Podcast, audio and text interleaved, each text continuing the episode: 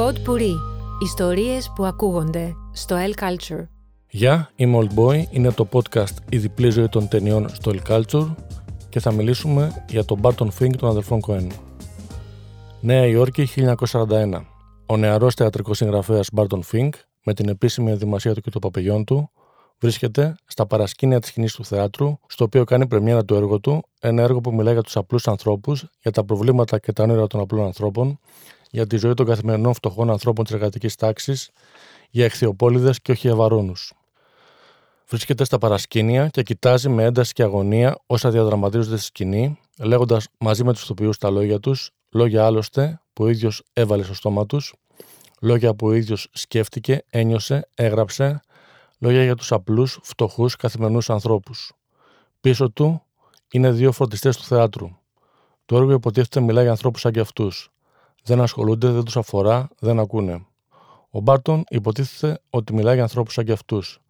Τους έχει γυρισμένη την πλάτη, το βλέμμα του είναι μόνο στη σκηνή, περνάνε μπροστά τους σαν να είναι αόρατοι, είναι για τον ίδιο αόρατοι. Οι θεατές χειροκροτούν όρθιοι, ο συγγραφέας καλείται να βγει να αποθεωθεί στη σκηνή, το έργο κάνει αίσθηση, ο Μπάρτον Φινκ καλείται στο Hollywood να υπογράψει συμβόλαιο συνεργασίας ως σεναριογράφο. Αρχικά διστάζει, ο ατζέντη του το εξηγεί ότι θα πάει για λίγα χρόνια, θα βγάλει ένα σωρό λεφτά, τα οποία μπορούν να του χρησιμεύσουν για να γράψει μετά με την άνεσή του όσα θεατρικά έργα θέλει και όπως τα θέλει. Και ο Μπάρτον, επειδή ακριβώς θέλει να βρίσκεται κοντά στους απλούς καθημερινούς ανθρώπους, μετακομίζοντας στο Hollywood, επιλέγει να μείνει όχι σε κάποιο λουσάτο μέρος, αλλά σε ένα ξενοδοχείο, μάλλον β' διαλογής. Στην πρώτη του συνάντηση με τον επικεφαλής του στούντιο, βρίσκει απέναντί του έναν μεγιστάνα που μιλάει για τον ίδιο και το έργο του με τα πιο κολακευτικά λόγια, αν και δεν είχε δει ποτέ την παράστασή του. Άκουσε όμως από τους υπαλλήλους του ότι ήταν μια σπουδαία παράσταση και αποφάσισε να τον προσλάβουν αμέσως για να μεταφέρει αυτό το Barton Fink feeling στο σινεμά. Πληθωρικός, χυμαρόδης, αλλοπρόσαλος, παίρνει τον Barton από τα μούτρα. We are only interested in one thing, Bart. Can you tell a story? Can you make us laugh? Can you make us cry? Can you make us want to break out in joyous song? Is that more than one thing? Okay. Και το να θέτει να γράψει το σενάριο ενός B-movie, μιας ταινίας για παλαιστές. Ένας διανοούμενος θεατρικό συγγραφέας που καλείται να γράψει για μια ταινία πολύ συγκεκριμένου είδους ένα αθλητικό μελό. Τι σημασία έχει, έκανε επιτυχία, ήταν καλός, τον προσέλαβαν, θα γράψει αυτά που του ζητάνε να γράψει. Ο Μπάρτον τοποθετεί τη γραφομηχανή του στο γραφείο του δωματίου του στο ξενοδοχείο, τοποθετεί τη λευκή κόλλα χαρτί στη γραφομηχανή, κάθεται στην καρέκλα και τώρα πρέπει να λερώσει τη λευκή κόλλα με λέξεις, τώρα πρέπει να αρχίσει να δακτυλογραφεί λέξεις. Τι λέξεις όμως, τι έχει να πει για το θέμα, τι ξέρει για το θέμα, πώς θα τον αφορά αυτό το θέμα, τι γυρεύει εκεί. Κοιτάει αυτή τη φωτογραφία που είναι σε ένα μικρό κάδρο πάνω από τη γραφομηχανή του. Μια γυναίκα με μαγιό, γυρισμένη με την πλάτη της, ατενίζει καθιστή τη θάλασσα σε μια παραλία. Η ταπετσαρίο ξεκολλάει, ο υδρότας κυλάει, το χαρτί παραμένει πεισματικά λευκό, η γραφομηχανή πεισματικά σιωπηλή, το μυαλό πεισματικά μπλοκαρισμένο, το deadline του αρχίζει να πλησιάζει. Ο Μπάρτον δεν ξέρει κανένας στην πόλη. Θα αρχίσει να γνωρίζει ανθρώπους. Θα του κατσικωθεί ο κάτοικος του διπλανού δωματίου. Ένας ευτραφής ασφαλιστής, για τον οποίο ο Μπάρτον έκανε το λάθος να παραπονεθεί στη ρεσεψιόν ότι κάνει πολύ θόρυβο και δεν τον αφήνει να συγκεντρωθεί. Ενώ αρχικά μια στραβωμένο με τον Μπάρτον, γρήγορα αποφασίζει, μάλλον μονομερό, ότι είναι καλή ιδέα να τον επισκέπτεται στο δωμάτιό του και να μιλάνε.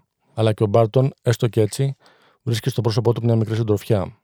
Θα γνωρίσει επίσης συμπτωματικά έναν πολύ μεγαλύτερό του, τόσο σε ηλικία όσο και σε φήμη και αξία συγγραφέα.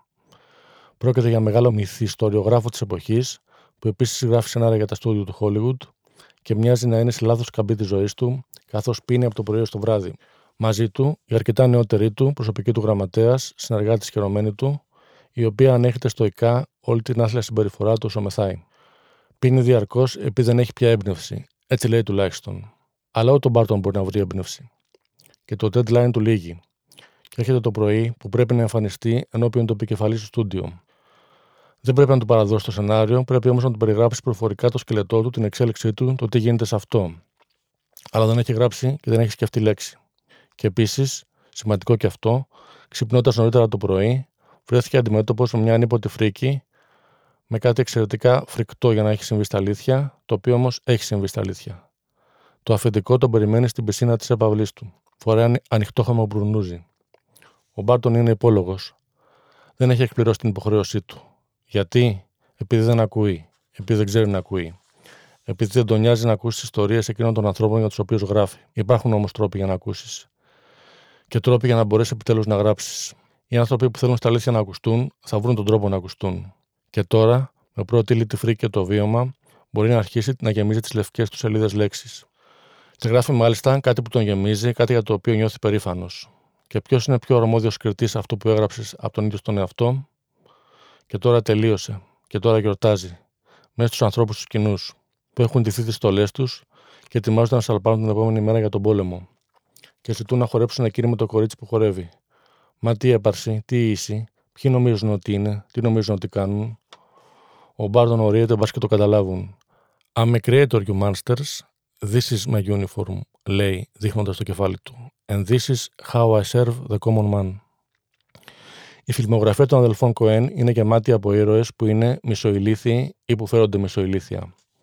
Ο Μπάρτον Φινκ ούτε ηλίθιος είναι ούτε κακός. Και οι προθέσεις του για όσα θέλει να πει με το έργο του είναι και αγνές και ειλικρινείς. Θα τιμωρηθεί όμως πάρα πολύ σκληρά από τους Κοέν, γιατί η ειλικρίνεια των προθέσεων είναι ένα πικρό αστείο όταν σου λείπει αυτογνωσία, όταν έχεις εν τέλει μια μορφή λυθιότητας ως προς το πώς τα αλήθεια βλέπεις και πώς τα αλήθεια αντιμετωπίζεις τους απλούς ανθρώπους για τους οποίους θέλεις να μιλήσεις. Α την ονομάσουμε καλλιτεχνική λυθιότητα. Μια διθενιά για την οποία δεν έχεις εσύ ο ίδιος επίγνωση. Αυτό σημαίνει ότι το θεατρικό που έγραψε είναι και ένα δίθεν έργο; Όχι, μπορεί κάλλιστα να μην είναι. Μπορεί κάλλιστα να είναι ένα εξαιρετικό έργο. Αλλά και πάλι θα είναι ένα έργο διανοούμενου, τον οποίο οι απλοί άνθρωποι τον αφορούν ως αφηρημένες ιδέες. Γράφει με πρώτη ύλη ότι έχει στο κεφάλι του για αυτούς. Το συγκινούν ίσως ως υλικό για λέξεις, προκύπτουν μέσα από τις ιδέες του, από τη γλώσσα, από το ίδιο το έργο, από τον ήχο της γραφομηχανής, από τον ενμό των σκέψεων, είναι τελικά αποτυπώσεις του δικού του μυαλού. Αν έχει αρκετό ταλέντο και αρκετή μαστοριά, μπορεί να είναι εξαιρετικές αποτυπώσεις. Μπορεί τελικά να είναι και πιο αυθεντικές αποτυπώσεις από κάποιες ενός λιγότερο ταλαντούχου συγγραφέα που θα ήξερε να τους ακούσει, να τους αφουγκραστεί, να τους καταλάβει, αλλά δεν θα είχε το χάρισμα να τους αποστάξει τόσο, ώστε να τους περάσει με ακρίβεια στο χαρτί και μετά στο σανίδι ή την οθόνη. Αλλά οι αληθινοί άνθρωποι, ακόμα και αν δεν μπορείς να τους ακούσεις αληθινά, έχουν τρόπο να σε πονέσουν αληθινά. Και η καλλιτεχνική λυθιότητα του Μπάρτον έχει και δεύτερη έκφανση για την οποία θα βρει και δεύτερη τιμωρία. Δεν έχει σημασία να γράφεις καλά όταν δεν σε έχουν πληρώσει για να γράφεις καλά, αλλά για να γράφεις σύμφωνα με τις προδιαγραφέ τους και τις απαιτήσεις τους. I tried to show you something beautiful, something about all of us. Το πιθανότερο είναι ότι τα κατάφερε κιόλας. Το πιθανότερο είναι ότι στο σενάριό του αναγκάστηκε να βρεθεί λόγω του πόνου του σε μια συνθήκη η οποία τον ελευθέρωσε από τη δενιά του. Αλλά είπαμε, δεν έχει σημασία. Το άγχος της λευκής σελίδας που τελικά γεμίζει, επειδή συνέβη κάτι πολύ χειρότερο από το να μην μπορείς να γεμίσεις μια λευκή σελίδα, και όλο αυτό τελικά για να μείνουν σελίδες γραμμένες και να μην μπορεί κανείς να τις δει. Στην παραλία. Με ρούχα όχι παραλίας και με ένα κουτί στο χέρι. Ποια είναι αυτή η γυναίκα μπροστά του, πού βρίσκεται, μήπως βρίσκεται και αυτό σε μια μεγαλύτερη εικόνα; Το κατάλαβαν καλά, άραγε οι Κοέν που γράψουν για αυτόν; Μπορούν να γράψουν οι Κοέν τόσο καλά όσο ο ίδιος το σενάριό του; Τότε γιατί δεν γύρισαν το σενάριό του και έγραψαν για εκείνον. Λες να είσαι τελικά καλύτερος στου Μπάρτον. Λες γι' αυτό να σε τιμώρησαν έτσι. Βγες από την εικόνα και γράψε μαζί τους. Σας περιμένουμε.